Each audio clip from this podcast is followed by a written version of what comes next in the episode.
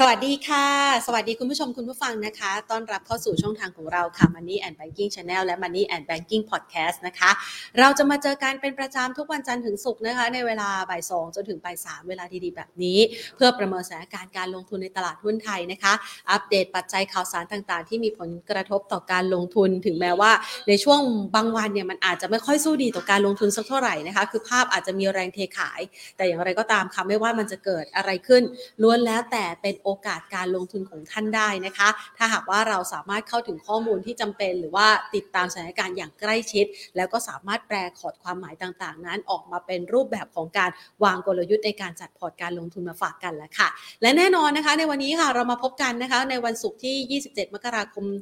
2566 นะคะ เป็นอีกวันศุกร์หนึ่งที่ สุขเหมือนอย่างชื่อเลยนะคะ คือมีความสุขแล้วนะ เพราะว่าบรรยากาศการลงทุนในตลาดหุ้นไทยในช่วงที่ผ่านมามีแต่แรงเทขายนะคะ ขายมาทุกวันเลยถึงแม้ว่าจะขายในลักษณะของการออกข้างคือแกว่งตัวในกรอบไซด์เวย์ไซด์เวย์แบบนี้นะคะ แต่ว่าก็เป็นสถานการณ์ถ้าหากว่ามองจากกราฟเทคนิคเนี่ยหลาย ๆ คนอาจจะต้องมีภาพหนึ่งที่ระมัดระวังในเรื่องของการลงทุนนะคะ สาเหตุเป็นเพราะอะไรนะคะถ้าเรามาดูกราฟเทคนิคนะคะของบรรยากาศการลงทุนในช่วงที่ผ่านมานะคะคุณผู้ชมจะเห็นว่าเอาละบรรยากาศที่มันขึ้นไปชนนะคะสักประมาณ 1,700 จุดเนี่ยนะคะ มันไม่ผ่านไปเนาะไม่แม้กระทั่งแตะนะคะคือเรามีความคาดหวังว่าตลาดหุ้นไทยเนี่ยจะเอื้อมไปให้ถึงสักประมาณพันเจ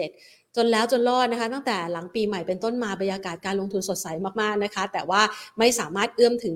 1,700 ซึ่งเป็นแนวต้านที่มีนัยสำคัญทางด้านจิตวิทยา ในขณะเดียวกันนะคะ ปัจจัยสนับสนุนที่เป็นข่าวดีโอ้โหเรารับรู้กันไปเกือบหมดแล้วนะคะ จีนเปิดประเทศก็เซอร์ไพรส์นะคะเพราะว่ามันเร็วกว่าที่คาดการเอาไว้นะคะเรื่องของการคาดการเกี่ยวกับเรื่องของการท่องเที่ยวนักท่องเที่ยวก็กลับคืนมานะจากทุกสารทิศเลยนะคะแต่กลายเป็นว่าข่าวดีต่างๆ เหล่านี้เนี่ยรับรู้กันไปเรียบร้อย แล้วข่าวร้ายก่อนหน้านี้ก็รับรู้กันไปเรียบร้อย แต่พอมาถึงช่วงเวลานี้เนี่ยมันเริ่มมีประเด็นที่มันไม่เหมือนอย่างที่ใจเราคาดหวังไว้ นั่นก็คือเรื่องของผลประกอบการของบริษัทจดทะเบียนนะคะ ที่ปรากฏออกมากลุ่มแรกเลยนะคะกลุ่มธนาคารออกมาตั้งสำรองมากกว่าที่คาดการเอ๊เขากังวลใจเกี่ยวกับภาวะเศรษฐกิจในอนาคตไหม โดยเฉพาะอย่างยิ่งการตั้งสำรองหนี้ที่เกี่ยวข้องกับ SME นะคะ ในขณะเดียวกัน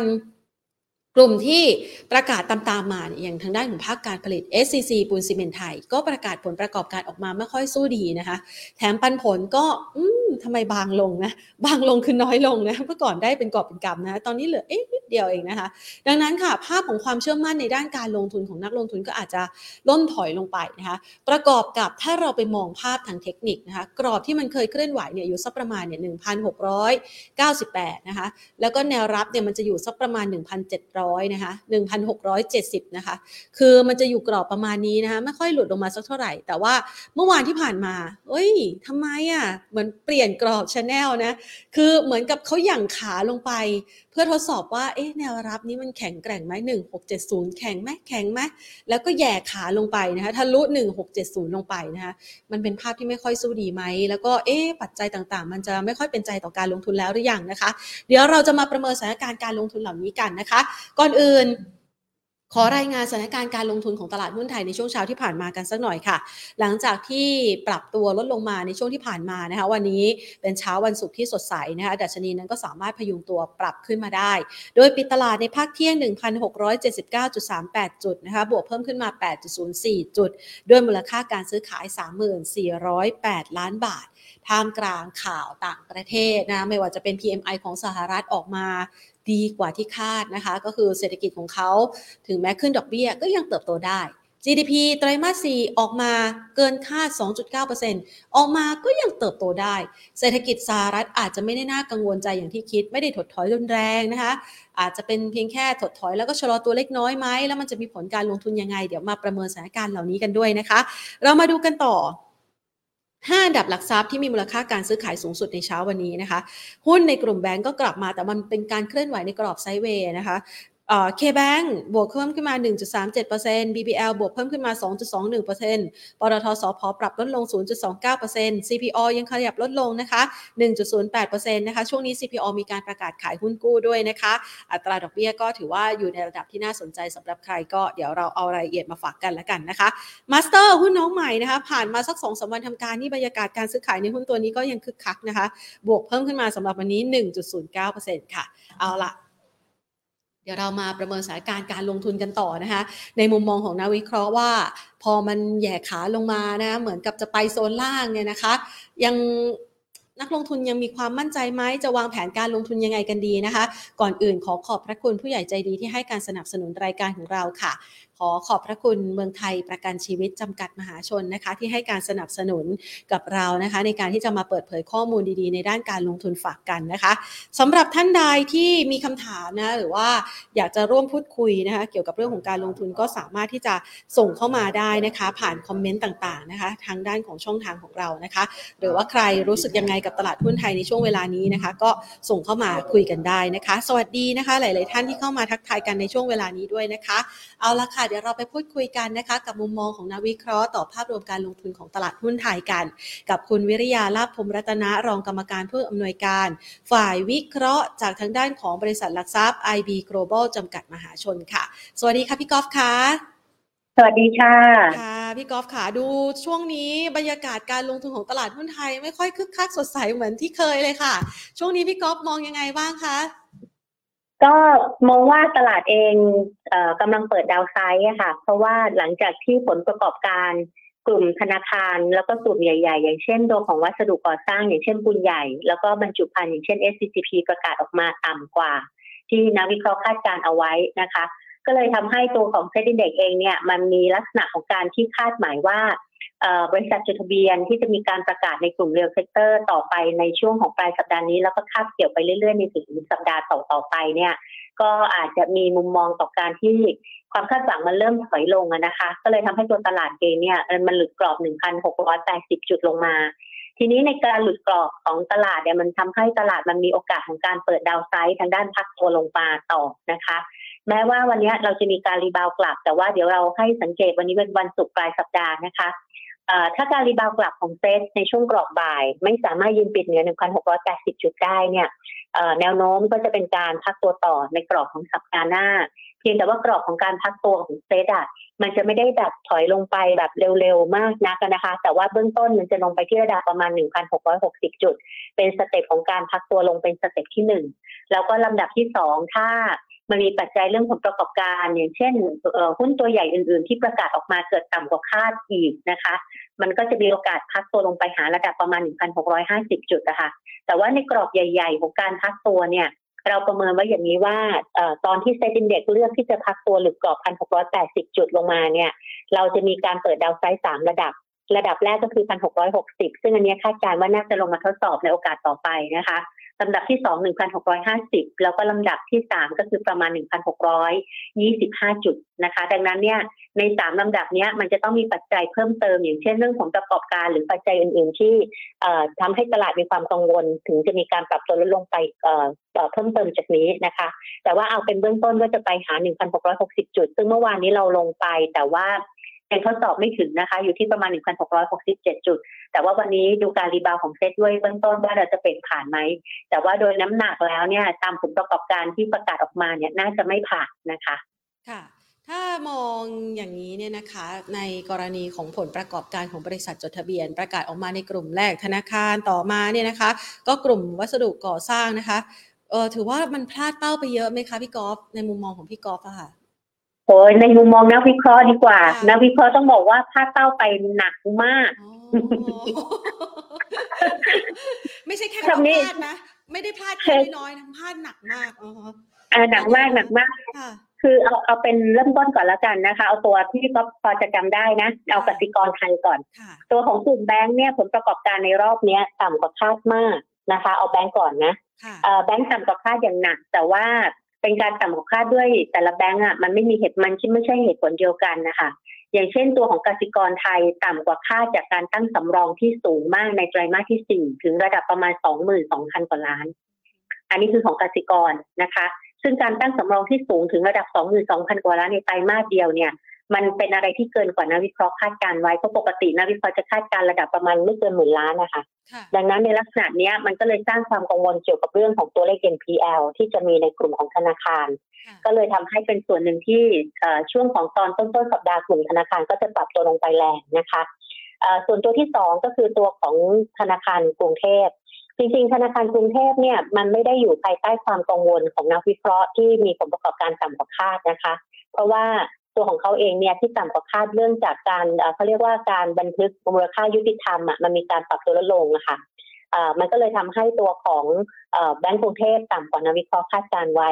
ส่วนธนาคารไทยพาณิชย์ SCB ที่ต่ำกว่าคาดเนี่ยมาจากการค่าใช้จ่ายที่ปรับตัวเพิ่มขึ้นอย่างมาก เนื่องจากว่าเขามีการปรับโครงสร้างอย่าลืมว่าปีที่แล้ว SCB มีการปรับโครงสร้างยานแม่นะคะเป็น SCBX น่ะ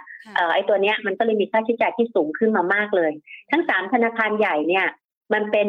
คนที่จะโฟกัส หมายความว่าที่นักวิเคราะห์เขากังวลมากที่สุดจะเป็นตัวกสิกรไทย เพราะว่าในไตรมาสต่อไปถึงแม้ว่าจะคาดว่าไม่ได้ตั้งสำรองสูงระดับ 22,000 ล้านเหมือนเดิมนะคะ แต่มันก็ทำให้นักวิเคราะห์เองเนี่ยก็มีการดาวไซด์ไอตัวของประมาณการกสิกรไทยลงมาด้วยเหมือนกันค่ะส่วนสำหรับทางด้านของ SCCP กับปูนใหญ่ อันนี้ก็ต่ำคาดอย่างหนักมากเหมือนกัน โดยเฉพาะตัวปูนใหญ่ปูนใหญ่ปกติแล้วเนี่ยจะมีผลประกอบการนะคะ ประมาณไตรมาสหนึ่งเนี่ยประมาณหนึ่งพันหนึ่งร้อยล้าน ประมาณไตรมาสละพันล้านนะเอาประมาณเนี้ย เมื่อไตรมาสที่สี่ประกาศออกมาแค่ร้อยห้าสิบสี่ล้านนะคะเหลือแค่ประมาณแค่สิบห้าเปอร์เซ็นของที่ประมาณการอะอันนี้คิดว่าหนักไหมอะทีนี้ปูนใหญ่ปูนใหญ่ที่ประกาศผลประกอบการต่ำกว่าคาดอย่างหนักเนี่ย เป็นเป็นเพราะว่าโครงสร้างรายได้ของปูนใหญ่เนี่ยมีอยู่สามธุรกิจ ธุรกิจแรกเนี่ยเป็นธุรกิจปิโตรเคมี อันนี้รู้อยู่แล้วเพราะ spread ปิโตรเคมีมันติดลบอะมันต่ำกว่า break-even point แล้วก็เป็นไตรมาสที่สองที่มีผลขาดทุนในธุรกิจนี้นะคะ ต่อเนื่องสองไตรมาสเลยนะ ตั้งแต่ไตรมาสสามไตรมาสสี่ธุรกิจที่สองคือธุรกิจซีเมนต์ปรากฏว่ามีการตั้งเขาเรียก impairment loss ค่ะในตัวของคอตโต้แล้วก็ธุรกิจสุดท้ายคือธุรกิจบรรจุภัณฑ์เนี่ย ปรากฏว่าปกติธุรกิจบรรจุภัณฑ์เป็นธุรกิจที่พยุงไอ้ตัวของปุนใหญ่ไว้ไตรมาสหนึ่งมีกำไรของบรรจุภัณฑ์ประมาณพันกว่าล้าน ปรากฏว่าในไตรมาสนี้เหลือแค่ 450 ก็เลยทำให้ตัวโดยรวมทั้งหมดเนี่ยตัวปุนใหญ่เองผลประกอบการเลยต่ำกว่าคาดนะคะ แล้วก็ถูกคาดการณ์ว่ากว่าจะฟื้นตัวเนี่ยในเรื่องของเปรย์ปิโตเคมีมันน่าจะเป็นครึ่งหลังอะ ดังนั้นในลักษณะเนี้ยมันเลยเห็นตัวปุนใหญ่ตัวลดลง ส่วน SCCP เนี่ยที่ผลประกอบการปรับลงเนี่ยมันมาจากเรื่องของการปิดเมืองของจีนนะคะ แล้วก็สเปรดของไอตัวของ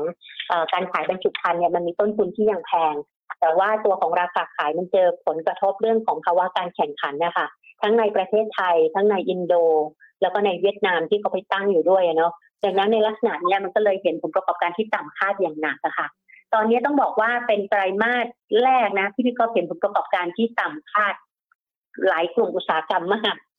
สำหรับผลประกอบการ แล้วทีนี้พอเป็นอย่างนี้ปั๊บเนี่ย เมื่อวานจะพบว่าหุ้นในกลุ่มของปิโตเคมี ซึ่งจะประกาศผลประกอบการไตรมาสสี่ในโอกาสต่อไปเนี่ย มันก็จะมีลักษณะเดียวกับไอ้ตัวของตัวปูนใหญ่เพราะว่ามันเป็น spread ปิโตรเคมีที่ต่ำต่ำกว่า break-even นะคะ แต่ว่าเดี๋ยวก็ต้องรอไปดูว่าการฟื้นตัวของเขาจะเป็นในรูปแบบไหน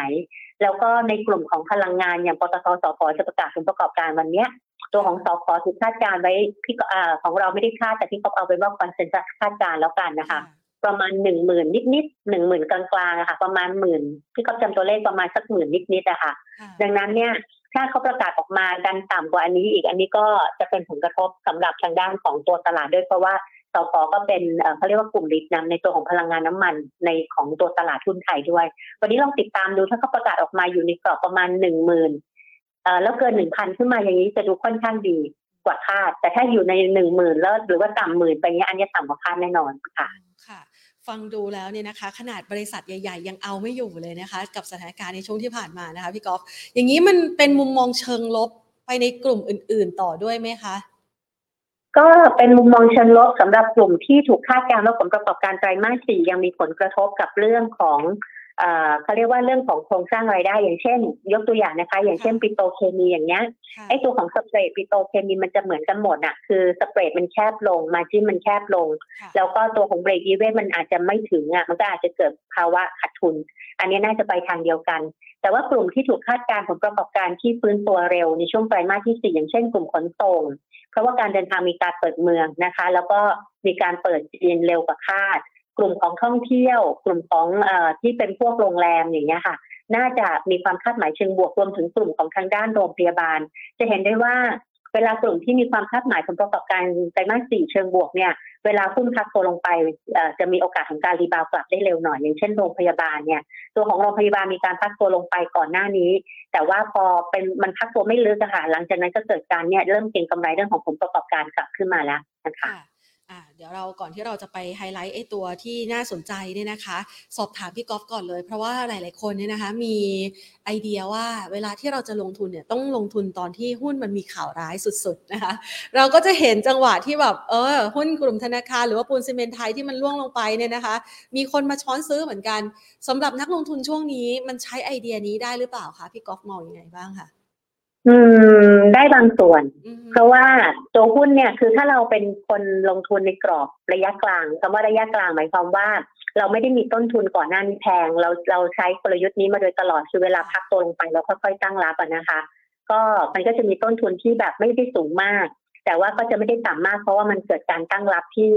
มาเรื่อยๆตลอดทางนะคะดังนั้นในกลกลยุทธ์นี้พอใช้ได้ ถ้าภาวะตลาดโดยรวมยังเป็นภาพไซด์เวย์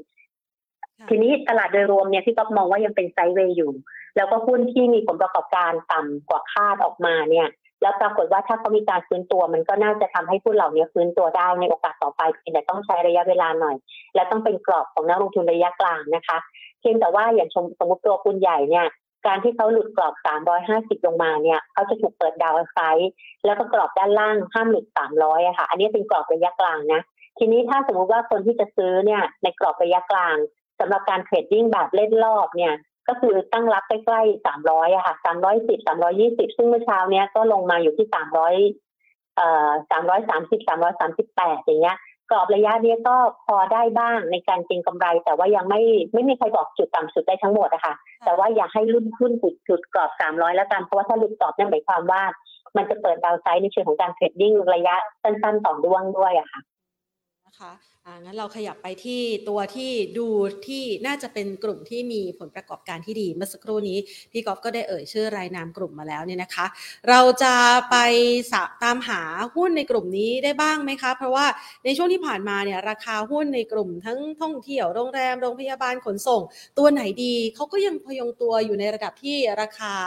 เรายังสามารถซื้อได้ไหมคะพี่กอฟมองยังไงคะก็มองว่าเก็งกำไรได้ คือยังยังเป็นซื้อหุ้นเก็งกำไร หรือซื้อหุ้นผู้หวังการรีบาวได้ แล้วก็ให้ติดตามเรื่องผลประกอบการนะคะ ทีนี้ถ้าผลประกอบการออกมาเนี่ยให้ไปดูการพรีวิวของนักวิเคราะห์ถ้าพรีวิวแล้ว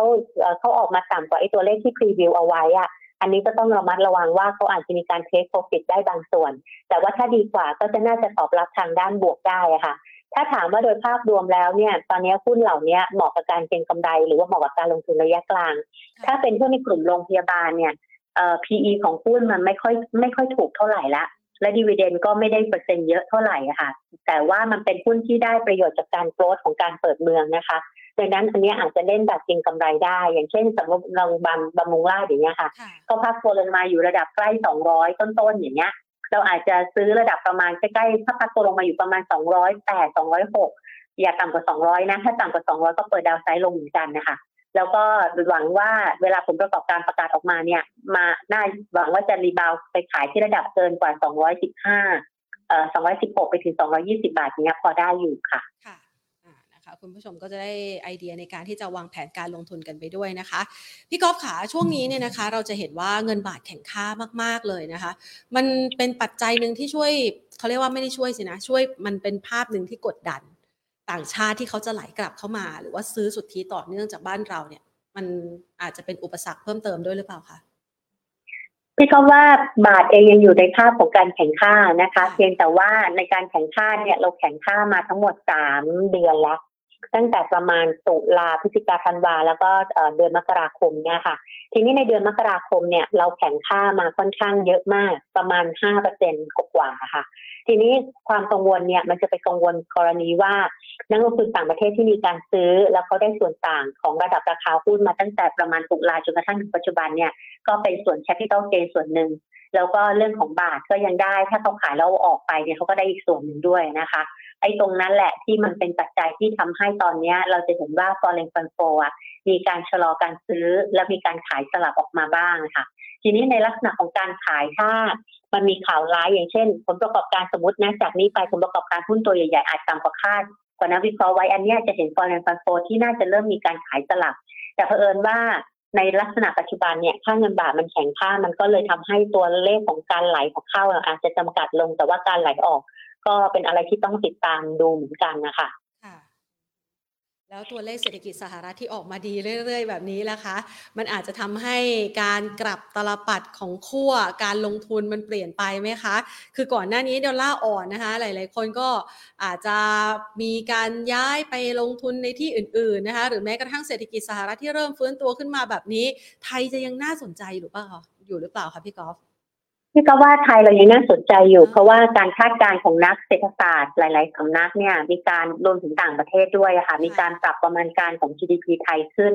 เพราะว่าเราได้อันนี้ส่งเรื่องของการท่องเที่ยวนะคะ แม้ว่าในปีนี้จะถูกคาดการณ์ว่าตัวเลขส่งออกจะติดลบในไตรมาสหนึ่งกับไตรมาสสองและจะเป็นฟื้นตัวในไตรมาสสามกับไตรมาสสี่แต่โดยรวมของทั้งปีอะเราน่าจะมีตัวเลขส่งออกที่ดรอปลงอะเป็นตัวเลขวันดิจิตเท่านั้นเองในช่วงของปีนี้ค่ะ ดังนั้นในลักษณะของประเทศไทยเองตอนนี้ เอาเป็นว่าโดยโทนแล้วอะเท่าที่เห็นตั้งแต่ปลายปีที่แล้วจนถึงต้นปีนี้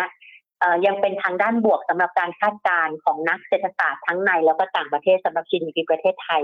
แล้วก็ตัวของประเทศไทยเนี่ยสังเกตได้ว่าไอ้บาทที่มันแข็งค่าเนี่ย มันยังเป็นส่วนหนึ่งนะคะที่เอ่อมันมาจากเรื่องของ foreign fund flow ที่ไหลกลับเข้ามาในใจทั้งทางด้านของหุ้นแล้วก็ของพันธบัตรด้วย แต่เพียงแต่ว่ามันก็อาจจะทำให้ตอนนี้พอมันแข็งค่ามากเกินไปประมาณสิบกว่าเปอร์เซ็นต์แล้วและในเดือนมกราแข็งกว่าฝั่งกว่าห้าเปอร์เซ็นต์แล้วเนี่ย มันอาจจะทำให้ฟอเรนฟันโฟระยะที่จะไหลเข้าเนี่ยมันเริ่มชะลอลงอะค่ะ งั้นเราในช่วงเวลานี้นะคะที่บรรยากาศอาจจะอยู่ในช่วงของจังหวะซึมๆ เพื่อที่จะหาแนวรับใหม่เนี่ยนะคะพี่กอฟแนะนำนักลงทุนในการวางแผน หรือว่ากลยุทธ์การลงทุนที่เหมาะสมยังไงบ้างคะก็ถ้ารับความเสี่ยงไว้ไม่ได้เลยนะคะ และยังอิงอยู่กับเรื่องของผลประกอบการเนี่ยอันนี้ก็ถือเงินสดให้มากนิดนึงแต่ว่าในการถือเงินสดนั่นหมายความว่าเรามีโอกาสว่าพอเซ็ตปรับตัวลงไปหาระดับที่มองไว้เนี่ยก็คือ พันหกร้อยหกสิบพันหกร้อยห้าสิบหรือจะต่ำไปถึงระดับประมาณพันหกร้อยสามสิบถึงยี่สิบจุดอย่างเงี้ยมันก็จะเป็นโอกาสของการที่เราจะมีเงินไปรับหุ้นที่ต้นทุนต่ำลงมานะคะ และถึงตรงนั้นเนี่ยในเชิงของการเทรดดิ้งค่อยหาหุ้นอีกครั้งหนึ่งนะคะส่วนสำหรับทางด้านของการเลือกหุ้นถ้าจะเป็นกำไรระยะนี้เนี่ยคงต้องเลือกไปที่หุ้นที่หนึ่งก็คือว่าคาดหมายผลประกอบการออกมาในโซนที่จะดีกว่า เมื่อเทียบเยียร์เยียกับเทียบคิวอคิวนะคะ แล้วก็อันที่สามก็คือว่าดูเรื่องของเขาเรียกว่า sentiment ของหุ้นเนี่ยถ้าหุ้นตัวไหนเคยพักตัวลงไป แล้วมีแนวโน้มว่าจะ rebound กลับ แล้วก็มีปัจจัยสนับสนุนอันนี้เกิดการเก็งกำไรต่อได้ค่ะ แต่ว่าถ้าหุ้นตัวไหนเพิ่งจะพักตัว แล้วก็มีปัจจัยที่อาจจะกังวลเรื่องของประกอบการอันนี้อย่าเพิ่งซื้อ ให้ดูว่าการพักตัวของเขาเป็นถึงระดับไหนก่อน แล้วก็มีการตั้งรับกันอีกครั้งหนึ่งนะคะยกตัวอย่างนะ อย่างตัวในช่วงของปลายปลายสัปดาห์นี้ที่ก๊อฟเริ่มแนะนำเข้ามาที่ผู้ในกลุ่มของเกษตรยางพารา ซึ่งไม่ได้แนะนำมามากกว่า เป็นปีแล้วล่ะ เป็นปีละก็เมื่อวานเมื่อวานแนะนำเนอร์นะคะ NER วันนี้แนะนำ STA ซึ่งเป็นการแนะนำแบบแบบการเก็งกำไรนะเผอิญทั้งสองตัวนี้ปรับตัวลงมาลึก แล้วก็ระดับราคายางพาราเริ่มมีการ rebound กลับ และทั้งสองตัวนี้ก็คือ NER กับ STA เนี่ยมันอยู่ในธุรกิจเกษตรยางพารานะคะ แล้วก็ข่าวเกี่ยวกับเรื่องของการที่ไทยเนี่ยมีการเจรจา FTA กับทางด้านของ EU ได้เนี่ยซึ่ง EU เป็นคู่ค้าลำดับสี่รองจากทางด้านของจีนอเมริกาและญี่ปุ่น แล้วก็เป็น EU เนี่ยหนึ่งใน product ที่เราเจรจา FTA ที่คาดว่าจะมีการส่งออกไปก็เป็นเกษตรยางพาราเนี่ยค่ะ แล้วประกอบกับไอตัว sentiment ของหุ้นที่มันลงมาลึกๆเนี่ยมันเริ่มมีการ rebound กลับก็เลย recommend เก็งกำไร ถ้าอย่างเนี้ยคนที่คนที่ติดหุ้นอยู่ก็หวังการ rebound กลับขึ้นไป แต่ว่ามันจะ rebound กลับได้ไกลมากน้อยแค่ไหนเดี๋ยวอันนี้ต้องไปว่ากันอีกทีนึงแต่ว่าเบื้องต้นที่เขาก็แค่หวังการ rebound กลับระยะหนึ่งก่อนน่ะอย่างเช่นตัวของ NER เนี่ยก็หวังการ rebound กลับภายใต้กรอบ6บาท50ไปถึง7บาทเนี่ยนะคะแล้วก็ STA หวังการ rebound กลับภายใต้กรอบเอ่อสักประมาณ 22 ไปถึงประมาณ 24 บาทอย่างเงี้ยก่อนนะคะ ก็เป็นภาพที่ราคายางพาราเริ่มจะมีโอกาสของการฟื้นตัวนะคะ ทีนี้ไปขอไฮไลท์จากพี่ก๊อฟเพิ่มเติมดีกว่านะคะ อย่างที่เรามองไปนะคะ ช่วงนี้ตลาดหุ้นไทยอาจจะเอื้อมไม่ถึงพันเแล้วก็จ่อลงมาที่จะทำแนวรับใหม่เรื่อยๆเนี่ยนะคะ ดังนั้นเวลาที่เราจะเลือกอยากจะขอพี่ก๊อฟหน่อยค่ะ มันยังพอมีไหมคะที่ดาวไซต์ต่ำแล้วยังพอมีอัพไซต์อยู่บ้างนะคะ ตอนนี้พี่ก๊อฟเลือกหุ้นเนี่ยพี่ก๊อฟจะเลือกหุ้นด้วยด้วยเกณฑ์อันนี้แล้วกันนะคะหนึ่งพี่ก๊อฟจะดูระดับราคาหุ้นเมื่อเปรียบเทียบกับ SET Index ก่อนว่าหุ้นตัวไหนแข็งแกร่งกว่าเซ็ตค่ะในการเก็งกำไรเราจะเลือกหุ้นแบบเนี้ยค่ะค่ะ ดังนั้นเนี่ยตัวไหนที่เวลาเซ็ตลงแล้วมันลงด้วย อันเนี้ย เราจะไม่เลือกเขาเก็งกำไรแน่ๆค่ะแต่แต่ว่าเราจะเลือกเฉพาะหุ้นที่อันไหนเซ็นลงแล้วมันขึ้นอะอันนั้นอะเราเลือกต้องเก็งกำไรนะคะ อันที่สองก็คือว่าจะดูว่าเอ่อ มี volume เข้าด้วยนะคะ เพราะว่าหมายความว่ามีแรงซื้อกลับเข้ามาและอันที่สามก็คือว่ามันควรที่จะต้องมีปัจจัยเอื้อนิดหนึ่งให้กับสำหรับการไม่ว่าจะเป็นการ rebound กลับ หรือว่าในการที่จะปรับตัวเพิ่มขึ้นไปอะค่ะ ซึ่งในรอบของต้นสัปดาห์นี้มันไปโฟกัสอยู่ที่หุ้นที่เกี่ยวข้องกับทางด้านของเทคโนโลยี consultant ซึ่งจริงๆแล้วก็มี recommend ไปบ้างแล้วอะไม่ว่าจะเป็นทีม G BBIK นะคะ แล้วก็ในวันนี้ก็แนะนำ BE8 เนาะ แต่ว่าตัว BBIK วันนี้แนะนำขายเล่นรอบไปแล้ว เพราะว่ามันปรับตัวขึ้นมาค่อนข้างน้อยกว่าคาด ในขณะที่ทีม G เนี่ยโอ้สองวันนี้ปรับตัวขึ้นมามากกว่า15เปอร์เซ็นต์น่ะนะคะ ส่วน BE8 วันนี้ก็ดูว่าคงทรงตัวเป็นไปในทรงในเชิงของการทรงตัวถึงปรับตัวเล็ก ๆนะคะ ก็ก็เอาเป็นว่าหุ้นเหล่านี้ยังพอมีโอกาส ที่จะคาดหวังเรื่องของผลประกอบการ แต่เพียงแต่ว่ากรอบของการตั้งรับก็ไปลองหาจังหวะดูนะคะอันนี้เป็นกลุ่มเทคโนโลยี consultant ค่ะส่วนอีกกลุ่มหนึ่งเนี่ยก็คือกลุ่มของธนาคาร ในธนาคารของการ rebound กลับรอบเนี้ยมันไม่ได้มาทุกธนาคารนะคะ ธนาคารที่นักวิเคราะห์ไม่ได้มีความกังวลเกี่ยวกับเรื่องของ NPL มากนัก ก็คือแบงก์กรุงเทพกับกรุงไทยแบงก์เนี่ย สองแบงก์เนี่ยจะเป็นตัวที่ถูกคาดการณ์ว่าได้ประโยชน์จริงๆแบงก์ใหญ่ได้ประโยชน์เรื่องเรื่องกนง.ขึ้นดอกเบี้ยหมดนะค่ะแต่ว่า sentiment มันจะไปยงไปส่งทางด้านบวกให้กับแบงก์กรุงเทพกับกรุงไทยอะค่ะ KTB อะค่ะค่ะอ๋อซึ่งเราก็สามารถที่จะรอจังหวะย่อซื้อได้ใช่ไหมคะเพอแบงก์กรุงเทพเอ่อเนี่ยเขาก็ออกมาผลประกอบการเขาออกมาก็ค่อนข้างดีเหมือนกันนะคะ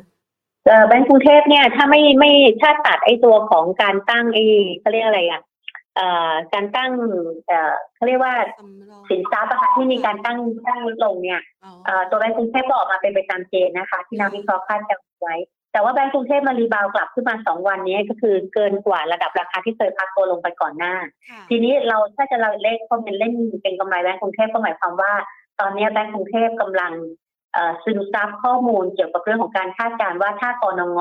เอ่อเราขึ้นดอกเบี้ยไปแล้วรอบหนึ่งใช่ไหมเอ่อ 0.25เปอร์เซ็นต์ทีนี้ในเดือนเอ่อเข้าใจว่าเดือนมีนาคมก็จะอาจจะมีการขึ้นดอกเบี้ยอีกรอบหนึ่งอะค่ะค่ะดังนั้นในลักษณะเนี้ยมันก็เลยทำให้คาดการณ์ว่าแบงก์ใหญ่มันจะได้ประโยชน์ และในเชิงของการ trading แบงก์กรุงเทพกำลังฟอร์มตัวเป็นไปในลักษณะที่เปลี่ยนเทรนด์ในการ trade ด้วยอะจากเทรนด์ที่เป็นลักษณะของการที่เรียกว่าต่ำกว่าเซตค่ะกำลังจะช้อนตัวตีขึ้นข้างบนนะนะคะ ก็เอ่อเอาเป็นว่ามีกรอบเวลาพักตัวลงไปก็เป็นการตั้งรับได้แต่ว่าการพักตัวของเขาบางทีเวลามันมีข่าวลบๆอะ เราก็กังวลเนอะเพราะว่ามันจะพักตัวลงไปลึกกว่าเดิม แต่ว่าถ้าเห็นเทรนด์ใหญ่ๆ แล้วก็พอเล่นเก็งกำไรได้อะค่ะค่ะอ่างั้นขออนุญาตนะคะ ตอบคำถามคุณผู้ชมสักสองสามคำถามนะคะ พี่กอล์ฟค่ะค่ะค่ะไปดูทียูนะคะทียูบอกว่าตอนนี้ติดดอยอยู่ค่ะ ที่สิบหกบาทหกสิบอ๋อ ยังยังดอยไม่ยังดอยเตี้ยนะหกวันดหอยกไม่สิบสูงเป็นแนวต้านถัดไปเอง ไม่สิบหกวันหกสิบถือว่าไม่ติดดอยนะคะ อันนี้เขาเรียกว่ายังยังยังอยู่แค่เชิงเขาอยู่เลย ยังยังไม่ถึงข้างบนเมื่อกี้แทนบอกว่าติดดอยที่ฉันก็ว่าคิดว่าอ๋อติดประมาณสักยี่สิบสองยี่สิบสามคุณผู้ชมเขาบอกเองเลยว่าเขาติดดอยอ๋อแสดงว่าดอยเขาเตี้ยมากอ่าฮะไม่แค่ถ้าสิบหกบาทกว่าๆเนี่ย มันไม่ได้น่ากังวลเท่าไหร่ค่ะนะคะ แต่เพียงแต่ว่าตัว TU อะ มันเป็นหุ้นที่ เอ่อเกิดการเก็งกำไรกันเป็นรอบๆไปนะคะ แล้วก็อิงอยู่กับเรื่องของผลประกอบการพอดีพี่กอฟยังไม่ได้ดูพรีวิวเขานะว่าผลประกอบการรอบนี้ถูกคาดการณ์ว่ายังไงเอ่อลองดูลองไปดูนะคะว่าถ้าเขาพรีวิวออกมาโดยการคาดการณ์ว่าเอ่อมีการเอ่อเขาเรียกว่าส่งออกได้ดีขึ้น แต่ไม่รู้เจอเรื่องค่าเงินบาทหรือเปล่าที่มันแข็งค่าเนี่ย ดังนั้นตอนนี้ TU จะเล่นแบบไซด์เวย์ทางด้านพักตัวค่ะ กรอบแกว่งก็จะอยู่ประมาณสักสิบห้าบาท เอากรอบใหญ่ๆนะคือประมาณสิบห้าบาทสามสิบถึงประมาณสิบเจ็ดบาทสามสิบอะค่ะค่ะก็กรอบแกว่งประมาณนี้ดังนั้นตอนนี้อยู่ตรงกลางถ้าตอนไหนมีรีบาวด์เข้าไปหาที่ประมาณสิบหกห้าสิบหกหกแล้วอยากออกตัวก่อนนะคะ อยากออกตัวก่อนเพื่อหาต้นทุนใหม่อันนี้ก็พอทำได้ ก็ไม่ต้องไปเสียดายมันเดี๋ยวไปหาต้นทุนใหม่แล้วค่อยว่ากันอีกทีก็ได้ค่ะ ค่ะ ขยับไปที่ตัว OTO ค่ะ ค่ะว่ายังไงอ่าคุณผู้ชมถามว่าขอแนวต้านค่ะ อ๋อ นี่มาขอแนวต้านเหนือ เดี๋ยวขอดูนิดนึงตัวนี้ไม่เคยได้ดูชักใหญ่แล้ว แต่มีปริมาณการซื้อขายเข้ามานะคะ ก็ ตัวนี้มักจะน่าจะมีข่าวโดยเฉพาะของเขานะคะ one to one contact ใช่ไหมค่ะเอ่อตอนนี้ ตอนนี้ราคาขสิอบแนวต้านครั้งบาทที่หแล้วกมาสิบใช่ใช่ค่ะทีนี้ เขาก็ปรับตัวขึ้นมาสูงกว่ายอดเดิมนะคะไปอยู่ที่ 18.6 ก็เอาเป็นว่าถ้ามีอยู่ ก็ประมองแนวต้านที่ 19 บาทและ 19 บาท 40มี19 กับ 19.4 นะคะค่ะที่ 19 บาทกับ 19 บาท 40ถ้าเบรก 19.4 ทำออทำไฮแสดงว่ามันต้องมีข่าวที่เป็นความคาดหวังในเชิงบวกเรื่องของผลประกอบการพอควรนะถ้าหุ้นมันมาอย่างนี้ค่ะ ถ้ามีอยู่ก็เลขโปรฟิตรันขึ้นไปก่อนค่ะ เพราะว่าหุ้นเขาไต่ระดับมาโซนบวก แต่ถ้าไม่มีไม่น่าเข้าแล้วนะคะ ราะว่าเราถ้าจะเข้าตอนนี้เรามีต้นทุนแพงกว่าชาวบ้านเขาเยอะ และอยู่ในภาวะที่เอ่อพร้อมที่จะมีการถูกเทคโปรฟิตลงมาได้ทุกเมื่อเหมือนกันนะคะค่ะ ตัวต่อไป CBG ค่ะ ขอแนวรับแนวต้านค่ะ สะสมดีไหมคะเอ่อตัวนี้ถ้าจะสะสมมองแบบนี้ก่อนนะคะ คือตัวเนี้ยให้ติดตามผลประกอบการ เพราะว่าผลประกอบการในไตรมาสที่แล้วเนี่ยทำนักวิเคราะห์ผิดหวังไป เพราะว่าไอ้ตัวของต้นทุนเอลูมิเนียมเนี่ยมันยังอยู่ในในตัวต้นทุนที่สูงอยู่นะคะ ทีนี้กว่าต้นทุนอลูมิเนียมที่จะทำให้ผลกำไรเขาดีขึ้นเพราะต้นทุนอลูมิเนียมอลูมิเนียมลงเนี่ยตอนนี้นักวิเคราะห์เราคาดหวังว่าน่าจะมีขึ้นเเริ่มทยอยในช่วงของไตรมาสที่สี่แล้วก็จะดีขึ้นในปีนี้นะคะ แต่ว่าระดับราคาหุ้นเขาอะถ้าจะเก็บหุ้นเนี่ยตอนนี้มันมีอยู่สองแบบ คือถ้าเขายืนเหนือกรอบร้อยเนี่ยเขาจะเล่นเทรดภายใต้กรอบร้อยบาทถึงร้อยห้า แต่ถ้าเขายืนร้อยบาทไม่ได้เนี่ย ถ้าจะตั้งรับคุณจะไปตั้งรับที่ประมาณเก้าสิบเจ็ดเอ่อหรือเก้าสิบหกบาทอะไรประมาณนี้แล้วก็เทรดอยู่นิ่งอยู่ประมาณนี้ค่ะเก้าสิบหกถึงร้อยแต่ถ้าเมื่อไหร่หลุดเก้าสิบหกก็อันนั้นค่อยแบบเขาเรียกเสี่ยงราคารับนิดนึงเพราะว่าเรายังต้องรู้ว่าเขาจะเปิดดาวไซด์ลงไปที่ไหนนะคะ แต่ช่วงที่ผ่านมาเขาก็พยายามค่อยๆไต่ระดับขึ้นมาทางด้านบวกดังนั้น ถ้าวันสองวันนี้เขายังยืนเหนือกรอบร้อยก็จะได้อยู่ในกรอบร้อยถึงร้อยห้าบาทอะคะ่ะ ตัวอ่าติดล้อควรคัดไหมคะ ทุน 28 บาท 90 ตัวติดล้อเนี่ยพื้นฐานดูไม่น่าเกลียดนะคะ แต่ว่าเทรดดิ้งดูไม่ค่อยใช้ใช้ไม่ค่อยได้อ่าฮะมีแต่เจอแต่ข่าวร้าย คือติดล้อเนี่ย พื้นฐานเรานะวิเคราะห์เราก็มีมุมมองไปบนคำนองบวกนะ เพราะว่าเขาทำเป็นพวกเอ่อตัวของรถบรรทุกอะค่ะค่ะไอ้ผลกระทบเกี่ยวกับเรื่องของสินเชื่อรถจักรยานยนต์อะไรพวกนี้ไม่ได้มีผลกระทบอะไรกับเขาเลย แต่ว่าในเชิงของการ trading แล้วหุ้นเขามีการปรับตัวขึ้นมาไต่ระดับจากประมาณสักยี่สิบสี่ยี่สิบห้าบาทเนี่ยขึ้นไปถึงประมาณยี่สามสิบสองแล้วตอนนี้อยู่ในโซนพักตัวนะคะ ทีนี้ในโซนพักตัวแบบเนี้ย ตัวของติดล้อเองถ้ามี rebound ก็น่าจะติดกรอบใกล้29บเก้าบาท แล้วก็ประมาณไม่เกิน30อะเล่นประมาณ28ไปถึง30แล้วก็ถ้าเมื่อไหร่ติดต่ำกว่า28นั่นก็หมายความว่า เขาเลือกที่จะเล่นทางถอยนะคะ อันนั้นก็จะต้องลงไปเปิด downside สัก26ถึง25อะไรประมาณนี้ ดังนั้นถ้าไม่หลุด28ก็เล่น28ถึง30ก็อาจจะมี29บาท29บาท50ซึ่งถ้าคนมีต้นทุนที่ประมาณเนี้ย29 30แล้วก็เวลาเขารีบาวกลับขึ้นไปก็ลองพิจารณาดูว่าเราอยากจะเปลี่ยนต้นทุนหรือเปล่านะคะขอสองตัวสุดท้ายค่ะ ตัวกอล์ฟค่ะกอล์ฟมองยังไงบ้างคะ เมื่อวานนี้ลงไฟฟ้าเดี้ยงหนักนะ แต่อ่าฮะกราฟยังไม่เดี้ยงเท่าไหร่อ่าแข็งแกร่งแต่เมื่อวานนี้ GPSC เนี้ยลงหนักมากบินค่ะตรีมเนี้ยลงซะแบบโหน่ากังวลเลยค่ะแต่ทีนี้พอไปดูกราฟเนี่ยกราฟลงไม่เยอะนะคะ ดังนั้นตอนนี้กราฟเนี่ยน่าจะเล่นภายใต้ trading กรอบก็อยู่ประมาณ53ไปถึง55ค่ะก็อยู่ได้แค่เนี่ยกรอบตอนนี้แบ่งแบ่งตัวอยู่ประมาณเนี้ยนะคะ แล้วให้ไปติดตามเรื่องของผลประกอบการเขาด้วยอะค่ะ อ่านะคะอีกท่านหนึ่งนะคะ สอบถามต่อยอดจากที่พี่ก๊อฟแนะนำเลยนะคะ STA สนใจค่ะ แนวรับพี่ก๊อฟให้ไว้เท่าไหร่ดีคะ ตัวไหนนะ STA เหรอ STA ค่ะเอ่อ STA นี่คือแนวรับคือที่พี่ก๊อฟ recommend เก็งกำไรครั้งเนี้ยเอ่อมันมาจากการที่เขากลับขึ้นมายืนเหนือกรอบ 22 บาทนะคะดังนั้นแนวตั้งรับจะอยู่ประมาณ 22 บาท 40 กับ 22 บาท4เอ่อมี 22.2และ22.4 แต่ถ้าเมื่อไหร่ก็ตามปิดต่ำกว่า 22 stop เก็งกำไรไปนะคะ แล้วก็คาดหวังว่าจะแกว่งตัวภายใต้กรอบ 22 ไปถึงประมาณ 24 แต่จะมีแนวต้านแรกอยู่ประมาณ 23 และแนวต้านถัดไป 23.5 และ 24 เอาเป็นการ rebound กลับก่อนค่ะ ได้เลยค่ะ วันนี้ต้องขอขอบพระคุณพี่ก๊อฟมาก ๆ เลยนะคะ ที่สละเวลามาให้ไอเดียกับนักลงทุนกันนะคะค่ะสวัสดีค่ะ สวัสดีค่ะนะคะ พี่ก๊อฟนะคะ คุณวิริยาลาภพรหมรัตนะค่ะ รองกรรมการผู้อำนวยการฝ่ายวิเคราะห์หลักทรัพย์นะคะ จากหลักทรัพย์ IB Global จำกัดมหาชนนะคะ วันนี้ให้ไว้อย่างละเอียดเลยนะคะ คุณผู้ชมคะไปฟังตั้งแต่ต้นนะคะ จนถึงเมื่อสักครู่นี้นะคะพี่กอล์ฟให้ทั้งตัวหุ้นนะคะ แล้วก็แนวคิดในการเลือกเล่นหุ้นที่แข็งแกร่งกว่าเซตนะคะ แข็งแกร่งกว่าเซตก็คือเอเวลาที่เซตไหล เราไม่ไหลตามนะ แต่เราพร้อมจะผงาดขึ้นมานะคะ ดาวไซด์ต่ำอัพไซด์สูงขอพี่ก๊อฟไปแบบนี้นะคะ แล้วพี่ก๊อฟก็ให้ไอเดียในการที่จะเลือกหุ้น แล้วก็เลือกสตอรี่ในการเล่นมาฝากกันด้วยนะคะ ส่วนใครนะคะที่ส่งคำถามกันเข้ามานะคะ ก็สามารถส่งเข้ามาได้นะคะ ขออนุญาตนะคะสำหรับท่านใดที่อาจจะได้รับคำตอบไปนะคะจากก่อนหน้านี้ก็ขออนุญาตให้คุณท่านอื่นนะคะ ที่ สอบถามคำถามกันเข้ามานะคะ วันนี้ขอบพระคุณทุกท่านมากเลยนะคะ ที่เข้ามาร่วมให้เขาเรียกว่ามาร่วมพูดคุยนะคะ แล้วก็มาพูดคุยกันในวันที่บรรยากาศการลงทุนของตลาดหุ้นไทยนั้น อาจจะมีจังหวะของการย่อนะคะ หวังว่าจะแค่ย่อนะ ย่อลงมาให้ได้เก็บของกันใหม่นะคะ เป็นกำลังใจให้กับหลาย ๆ ท่าน แล้วก็ทุก ๆ ท่านสำหรับการลงทุนในช่วงเวลานี้ด้วยละค่ะ เดี๋ยวสัปดาห์หน้าเวลาดี ๆ แบบนี้กลับมาพบกันอีกครั้งนะคะ วันนี้ลากันไปก่อน สวัสดีค่ะ